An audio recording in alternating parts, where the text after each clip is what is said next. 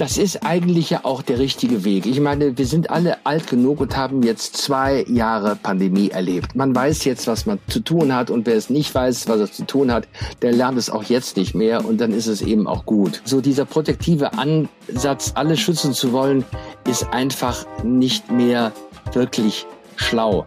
Was ist eigentlich mit dem Ende der Pandemie? Die Infektionszahlen steigen wieder deutlich, trotzdem müssen wir gar nicht so pessimistisch sein, sagt zumindest unser Medizinredakteur. Warum, erfahrt ihr heute hier im Aufwacher. Rheinische Post Aufwacher.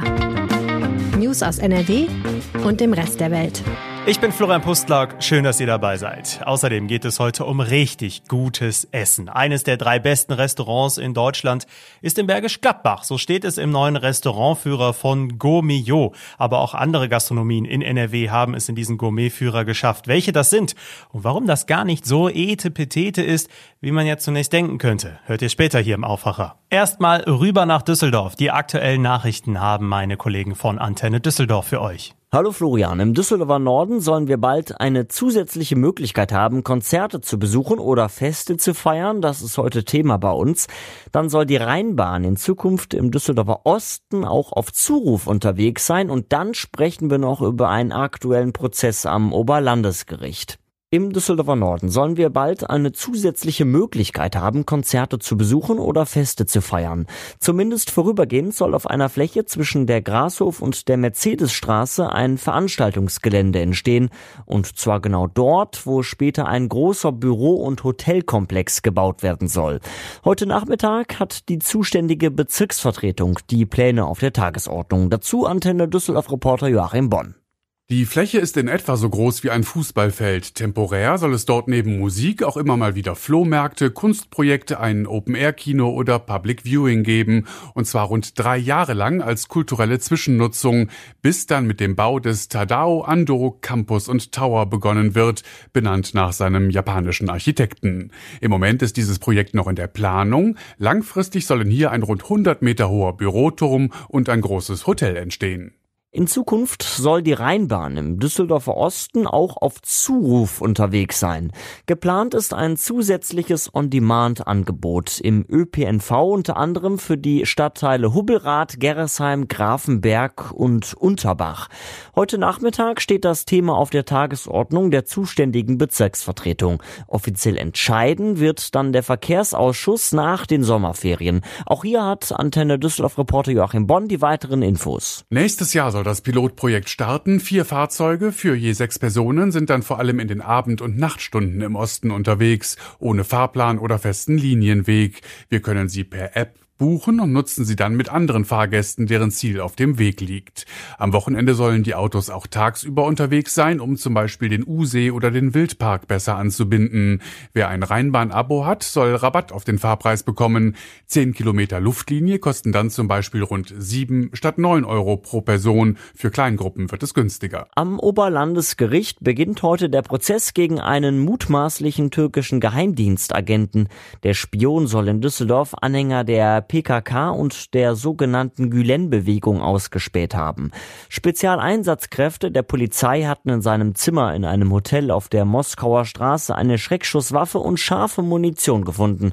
Hier hat Mark Pesch die Infos. Die Durchsuchung bei dem mutmaßlichen Agenten hatte im September letzten Jahres für großes Aufsehen gesorgt. Über 500 Gäste mussten das Hotel während des Polizeieinsatzes kurzfristig verlassen. Auch ein gepanzertes Fahrzeug war im Einsatz. Anfangs hatten die Ermittler wegen möglicher Anschlagspläne ermittelt. Jetzt lautet die Anklage auf Verdacht der geheimdienstlichen Agententätigkeit und Verstoß gegen das Waffengesetz.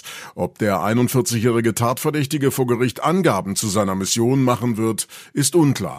Und soweit der Überblick aus Düsseldorf. Mehr Nachrichten gibt es auch immer um halb bei uns im Radio und rund um die Uhr auf unserer Homepage antennedüsseldorf.de und natürlich in der Antenne Düsseldorf App. Vielen Dank nach Düsseldorf.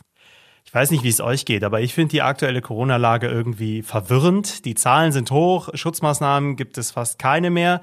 An das Leben ohne Maske gewöhnt man sich ja relativ schnell. Trotzdem ist es zum Beispiel an der Supermarktkasse noch total komisch, finde ich Wie die Rheinische Post beobachtet Medizinredakteur Wolfram Görz seit zwei Jahren die Pandemie und hat jetzt gerade einen recht optimistischen Artikel veröffentlicht. Den haben wir euch auch in den Shownotes verlinkt. Und darüber wollen wir jetzt sprechen, Wolfram. Herzlich willkommen im Aufwacher. Überschrift des Artikels war, wovon das Ende der Pandemie abhängt. Wie ist denn jetzt gerade überhaupt die Corona-Lage? Äh, die Lage kann momentan kein Mensch einschätzen, weil es nicht genügend äh, Zahlen gibt. Das ist ja das alte deutsche Problem, dass wir von Anfang an nicht wirklich professionell Daten erhoben haben, anders als die Engländer, die da sehr, sehr weit waren und auch sehr weit sind. Aber wir wissen trotzdem, dass momentan sich relativ viele Leute durch die momentan überhandnehmenden äh, Mutanten BA4 und BA5 relativ viele Leute infizieren und relativ viele Leute erkranken, aber nur sehr wenige schwer. Und dieses äh, Erkranken von vielen Leuten sorgt dafür, dass äh, die Immunität auf einem ganz anderen Bereich als nur Antikörper fortentwickelt wird, nämlich die sogenannte T-Zell-Immunität. Das ist eine ganz andere Schicht sozusagen der Immunabwehr. Das eine ist sozusagen die Ortspolizei, das andere ist das Landeskriminalamt. Und dieses Zusammenwirken ist besser, wenn man infiziert und geimpft ist. Man ist also weniger ansteckend, wenn man Corona hatte und geimpft ist. Also es ist so, ähm, andere Impfstoffe machen eine sogenannte sterile Immunität. Das heißt, du kannst nicht mehr angesteckt werden und kannst auch keinen anderen mehr anstecken. Das geht bei Corona-Impfstoffen nicht. Ähm, das heißt, du kannst selber erkranken, aber in der Regel nicht schwer. Und du kannst das Virus aber weitergeben. Äh, zwar auch nicht so viel, wie wenn du nicht geimpft bist, aber trotzdem kannst du es weitergeben. Das heißt, eine Infektiosität ist auch bei Geimpften durchaus möglich und auch bei natürlich Angesteckten sowieso. Wenn jetzt aber Leute geimpft sind, und zwar mehrfach, und zusätzlich auch noch eine Infektion später oder zwischendurch durchgemacht haben, wird durch diese eigentliche Infektion werden ganz andere Bereiche angesprochen des, des Immunsystems, die auf ganz anderen Ebenen funktionieren. Ja, das ist äh, relativ schwierig zu erklären.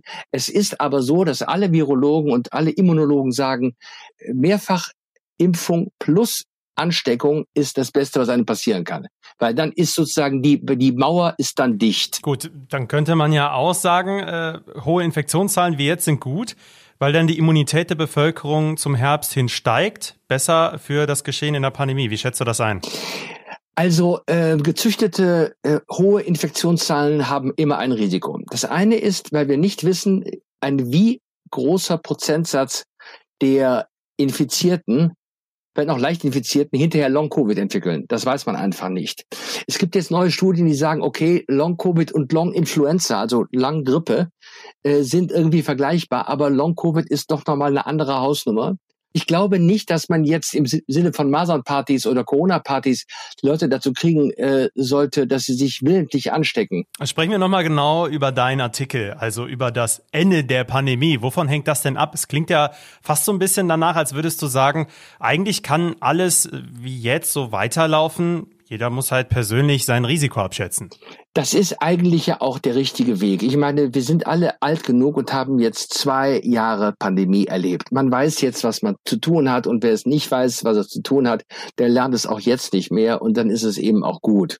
Ich glaube, äh, so dieser protektive Ansatz, alle schützen zu wollen, ist einfach nicht mehr wirklich schlau. Denn wenn es so ist, äh, dass Leute sich anstecken, weil sie nicht geimpft sind, dann ist es deren eigenes Bier. Und man muss nicht alle Leute, die dumm genug sind, vor ihrem eigenen Untergang schützen. Natürlich kann auch eine Omikron-Variante tödlich sein. Und solche Fälle gibt es immer noch. Ja, und auch, die sind auch gar nicht so selten, aber sind eben weitaus weniger äh, anzutreffen als bei Delta.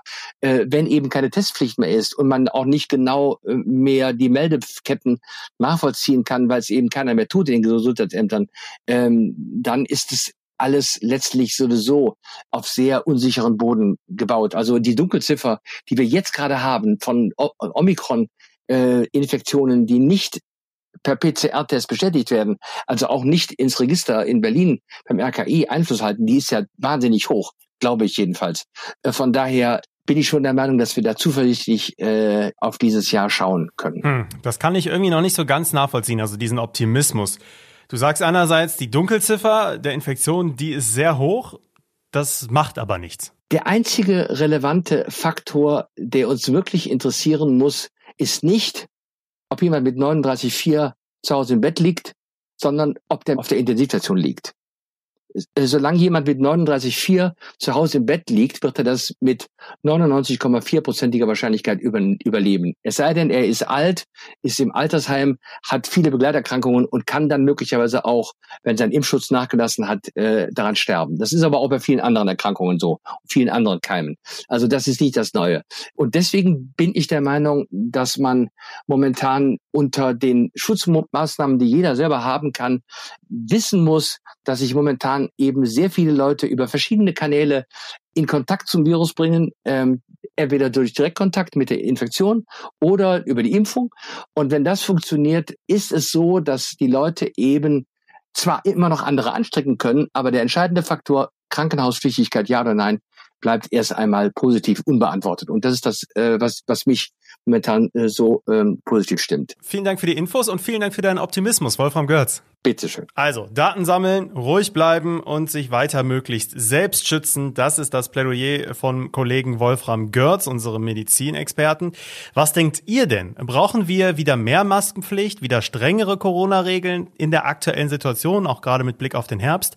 Schickt gerne eure Meinung an aufwacher.rp-online.de, gerne auch per Sprachmemo. Bevor wir es richtig machen und von der Pandemie zu richtig gutem Essen kommen, noch einmal der Hinweis, dass ihr uns natürlich gerne abonnieren könnt in eurer Podcast-App. Das kostet nichts. Ihr verpasst keine einzige Folge Aufwacher und auch wir freuen uns über euer Abo. Wollt ihr euch mal einen richtig, richtig guten Restaurantbesuch gönnen? Dann seid ihr jetzt genau richtig bei uns. Der neue Restaurantführer von Gomio mit vielen Spitzengastronomien aus ganz NRW ist erschienen und demnach gehört zu den Top 3 in ganz Deutschland ein Restaurant aus Bergisch Gladbach. Jawohl. Dafür ist jetzt Christoph Wegener von der Rheinischen Post zu Gast. Hi Christoph. Hi Florian. Erstmal, was genau ist denn dieser Gourmetführer Gourmillon und wie wird bewertet? Also viele, vor allem ich auch, äh, kennen vor allem den Guide Michelin und diese Michelin-Sterne. Genau, der Vergleich macht tatsächlich auch total Sinn. Also wie beide bewerten, welche Kriterien sie hinzuziehen, also zum Beispiel die Qualität äh, und Frische der verwendeten Produkte, die Kreativität bei der Zubereitung, wie das Gericht am Ende schmeckt natürlich, sind bei beiden Führern sehr wichtige Kriterien. Also das Essen steht im Vordergrund, aber während es bei Michelin halt die maximal drei Sterne zu vergeben gibt, sind es bei Gomio fünf Kochhüte. Das waren früher übrigens mal so Punkte bis 20 nach dem französischen Schulsystem, hat aber niemand so richtig verstanden, deswegen jetzt fünf Kochhauben. Das ist also deutlich nachvollziehbarer und Fünf Hauben haben in Deutschland drei Restaurants bekommen. Eins davon ist das Vendôme in Bergisch Gladbach. Was macht das so besonders? Ich würde sagen, was das vor allen Dingen besonders macht, ist die hohe Qualität schon über Jahre hinweg. Also den Gourmetführer gibt's ja inzwischen in Deutschland auch schon seit 1983.